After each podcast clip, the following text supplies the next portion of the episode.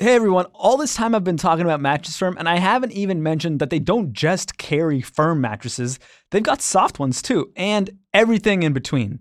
If you don't know, now you know, listener. Thank me for the tip after you head to mattressfirm.com/podcast to learn how you can improve your sleep.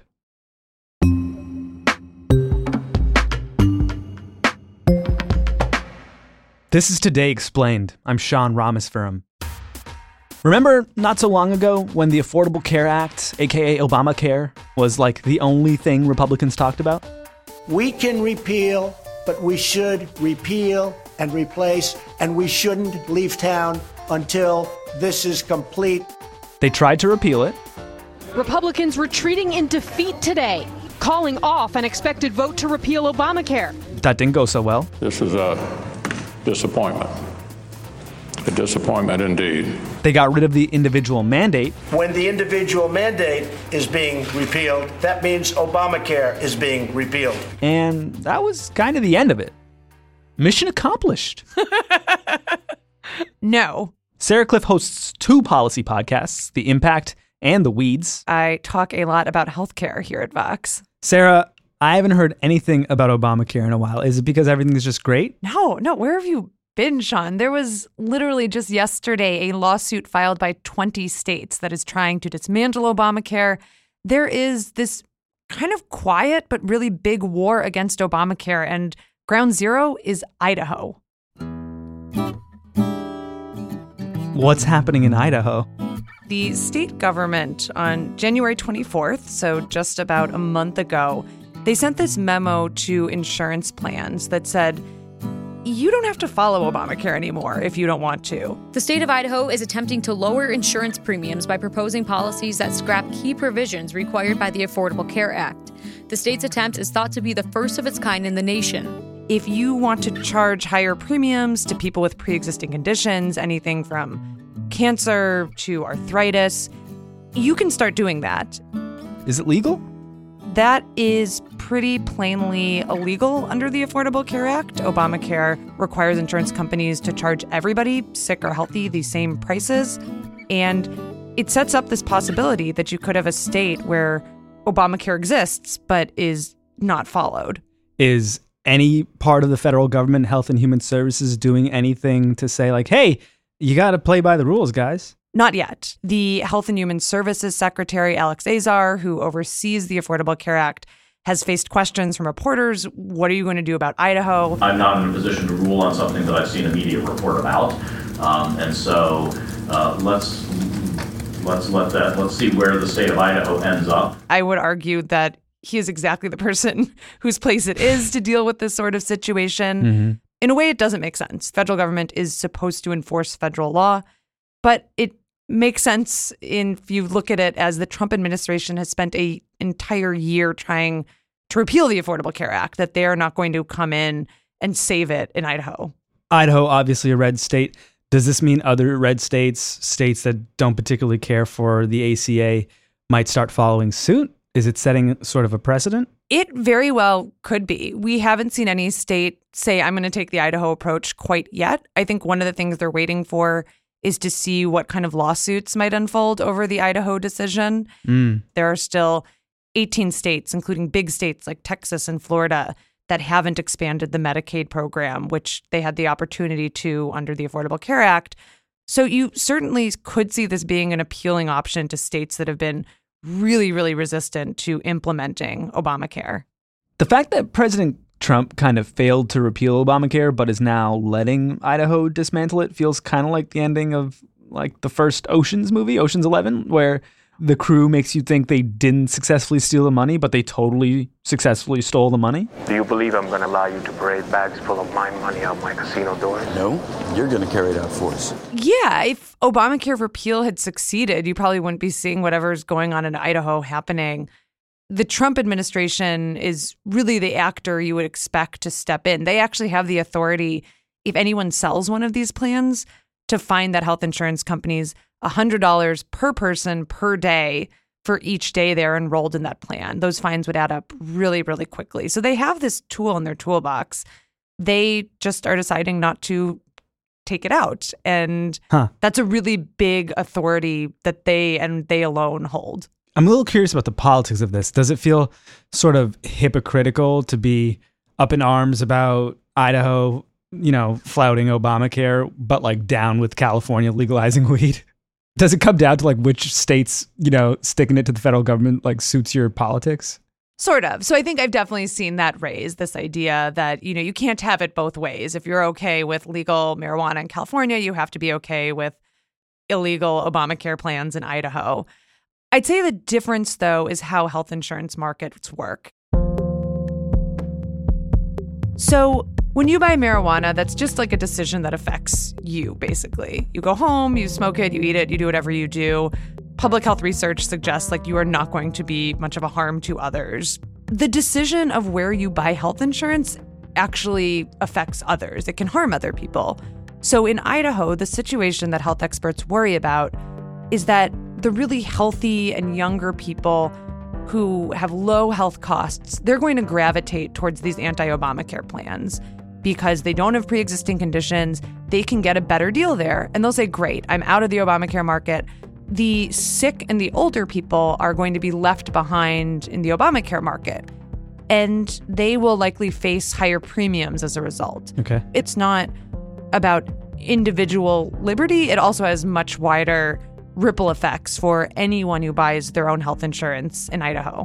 Flouting the federal government has been great for marijuana sellers. How about insurance providers? There is a huge, huge risk for those health insurers who step up and sell these non-compliant plans that doesn't exist as much for the marijuana businesses. And they also could face really significant lawsuits, not from the federal government, but from people who feel like they are harmed by these decisions. So one of the surprising things in Idaho is when this announcement came out, I talked to a lot of health experts who thought it was just bluster. They thought no insurance company would be crazy enough to sell these non-compliant plans because there is just so much risk associated with it. A week after I had those conversations, the biggest health insurance plan in Idaho, Blue Cross Blue Shield, raised its hand and said, yes, we would like to sell these insurance plans. Really? The plans haven't been sold yet. This one health insurance company wants to start offering them at the beginning of April. So we don't actually have someone enrolled in one of these plans now, but we are certainly moving in that direction pretty quickly. And Blue Cross Blue Shield will near certainly face a lawsuit if it sells one of these plans. So it would take some sort of individual lawsuit to really test the legality. We won't have any reversal or anything until someone sues them? Yeah, and there's a really interesting argument put forward by Nicholas Bagley, who's a great health law scholar at University of Michigan, who isn't even sure if someone's going to have standing to sue them, which actually could insulate these plans in a kind of surprising way. If someone wants to challenge Idaho, they need to prove that they've been harmed. It might be a little hard to find the right person to challenge this particular violation of the Affordable Care Act. So you could end up in a situation where Idaho makes this decision and courts actually end up rejecting some of the lawsuits because they can't find someone who they feel like has been harmed by it. And that's going to be hard because Obamacare isn't a terribly popular thing in Idaho, right? Yeah. So, I mean, I would keep in mind that Idaho is a state that supported President Trump by a wide, wide margin. The vast majority of people in Idaho, the vast majority of people in the United States are not enrolled in Obamacare. They tend to get their insurance at work, through Medicare, through other sources.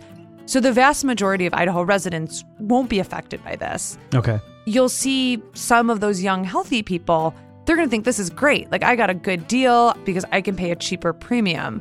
But at the same time, like you're suggesting, Sean, you can expect a lot of those stories that really drove the Affordable Care Act to passage in 2010 to kind of play out again in Idaho. But I think at the same time, there's a very strong and favorable political winds towards saying, you know, screw Obamacare. They couldn't repeal it. So we in Idaho, you know, we're going to do whatever it is we want to do here. And the vast majority of Idaho residents won't be affected by that decision. Turns out Idaho taking apart Obamacare is only one arena of this quiet war. There's another front, and it's coming directly from President Donald Trump. That's coming up on Today Explained.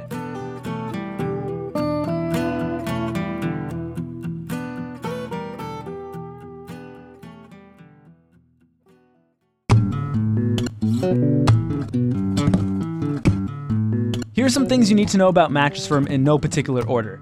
The people who work there are experts. They know a lot about mattresses, but they know all sorts of other things too. They know about headboards, they know about adjustable bases, they know about sheets, they know about bedroom decor.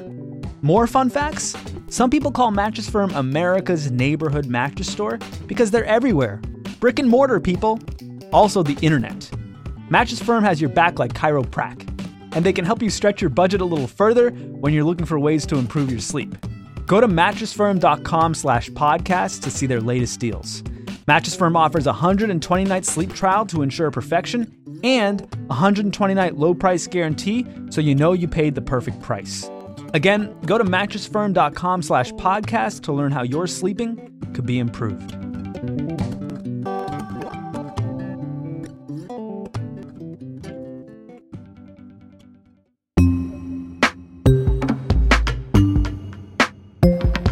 This is Today Explained. I'm Sean Rameswaram. You might not hear about it every day, but there is a quiet war being waged against the Affordable Care Act. Sarah Cliff has been writing about it for Vox. So outside of Idaho, are there other ways that this regulatory war is being waged against Obamacare? Oh, there sure are. So, are there? How many ways are there? There are a shocking number when you start looking for them. The Trump administration is now moving to allow health insurers to sell lower cost, less comprehensive medical plans as an alternative to Obamacare. The new rules allow people to purchase short-term insurance for up to 12 months, reversing an Obama administration decision which limited the plans to 3 months. A short-term health plan is meant to be a transitional source of coverage. Like, let's say you're switching jobs and you're going to be unemployed for 2 months. Transitional plans are generally a little bit skimpier. They're not going to have as good insurance as you had at work, but they're going to have cheaper premiums. Democrats are fuming over this move. Oregon Senator Ron Wyden, for example, is alleging the Trump administration with promoting, quote, junk insurance. I'm guessing these short-term plans do not comply with Obamacare? They do not comply with Obamacare. Just like the Idaho plans, they can charge sick people more. They can exclude pregnancy as a benefit. I was looking at one that had all sorts of crazy exclusions, including injuries from rodeo accidents, skydiving, anything related to care of the feet, which felt very broad. What do they got against feet? So I think what they're doing there actually is they're trying to weed out sick people from these transitional plans. People with diabetes often have a lot of issues with their feet. So that's like a secret sort of insurance code for saying we don't want diabetics. It's a circuitous way of like seeming sort of non-essential and yet hitting people with diabetes. So that's my read of it. So these short-term plans, they were carved out in the Affordable Care Act. The drafters probably weren't big fans of them, but they said, you know what, if people are only going to be on these plans for a handful of months, we'll let these exist in the market, but we're going to regulate them super tightly. Okay. We're going to say that people can only buy them for 90 days. And after that, like, you're going to have to switch to something else. And that has kind of been the lay of the land. There's an estimated 160,000 people in this market, which is small compared to like the 10 million people who buy insurance through Obamacare. Yeah. What the Trump administration did quite recently is said, we're done with this 90-day limit. We're going to allow these plans to exist for an entire year, and we are going to consider letting people renew these plans. You can just keep re-upping? Yeah, so like, you know how we have open enrollment every year? So those short-term plans under Obama, there's no open enrollment. You have it for 90 days. Then you're done. You could switch to another short-term plan. The Trump administration has said it is reviewing whether it wants to make these plans renewable, and it is definitely extending these plans to last an entire year. Okay, so skydivers, rodeo clowns, and diabetics. They're the only ones hurt by this? Who else is affected? So in a weird way, low-income people in Obamacare are actually pretty well protected here. One of the things Obamacare does is it provides these pretty generous insurance subsidies for anyone who earns less than 400% of the federal poverty line. So if you're one of those people, you don't actually care if premiums go up. If you are someone who is earning more than that, you are the person who gets hit by this. The person I think of getting hurt by this plan is someone who's earning like $60,000 a year, who is a cancer survivor, so they can't get into the short-term market, they are just going to have to pay whatever premium increase comes from this decision. So we are not talking about the lowest income Americans, but we are talking about people who have significant health issues, who could end up seeing their premiums increase as a result of this decision. And does that have an effect on the system as a whole? Yeah. So we just got a report last week from the Urban Institute, a think tank here in D.C. that does support the Affordable Care Act. They estimate that all these different things that are going on, the short-term plans, the end of the individual mandate, those will raise premiums in Obamacare by 18% next year. So that's pretty big. Like, imagine if your health insurance premiums went up 18%. Yeah, I'd move back to Canada. Do you think Obamacare was poorly built? Because there are now just so many ways to dismantle it. It seems like it was kind of a flawed premise if it's this easy to take it apart.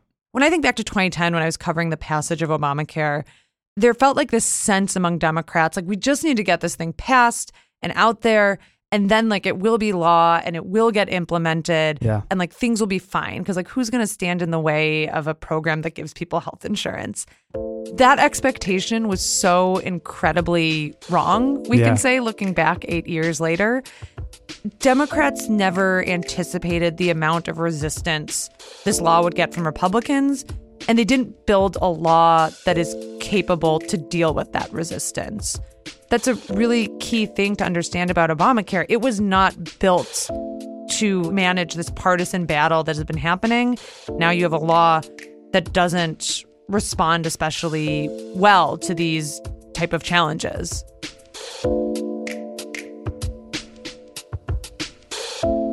Sarah Cliff, thank you so much. Thanks, Sean.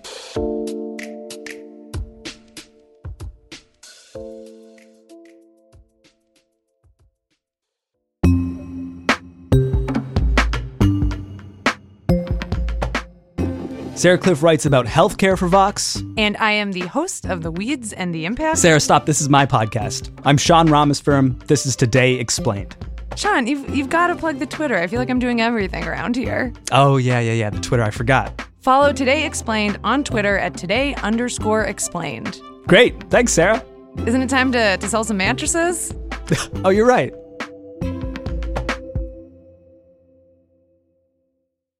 Need a mattress? Get a mattress. Get it at Mattress Firm. They've got all kinds of mattresses. Big ones, little ones, firm ones, soft ones. They've got different colored mattresses. Your budget stretches further when you shop at America's Neighborhood Mattress Store. So head to mattressfirm.com/podcast to learn how you can improve your sleep.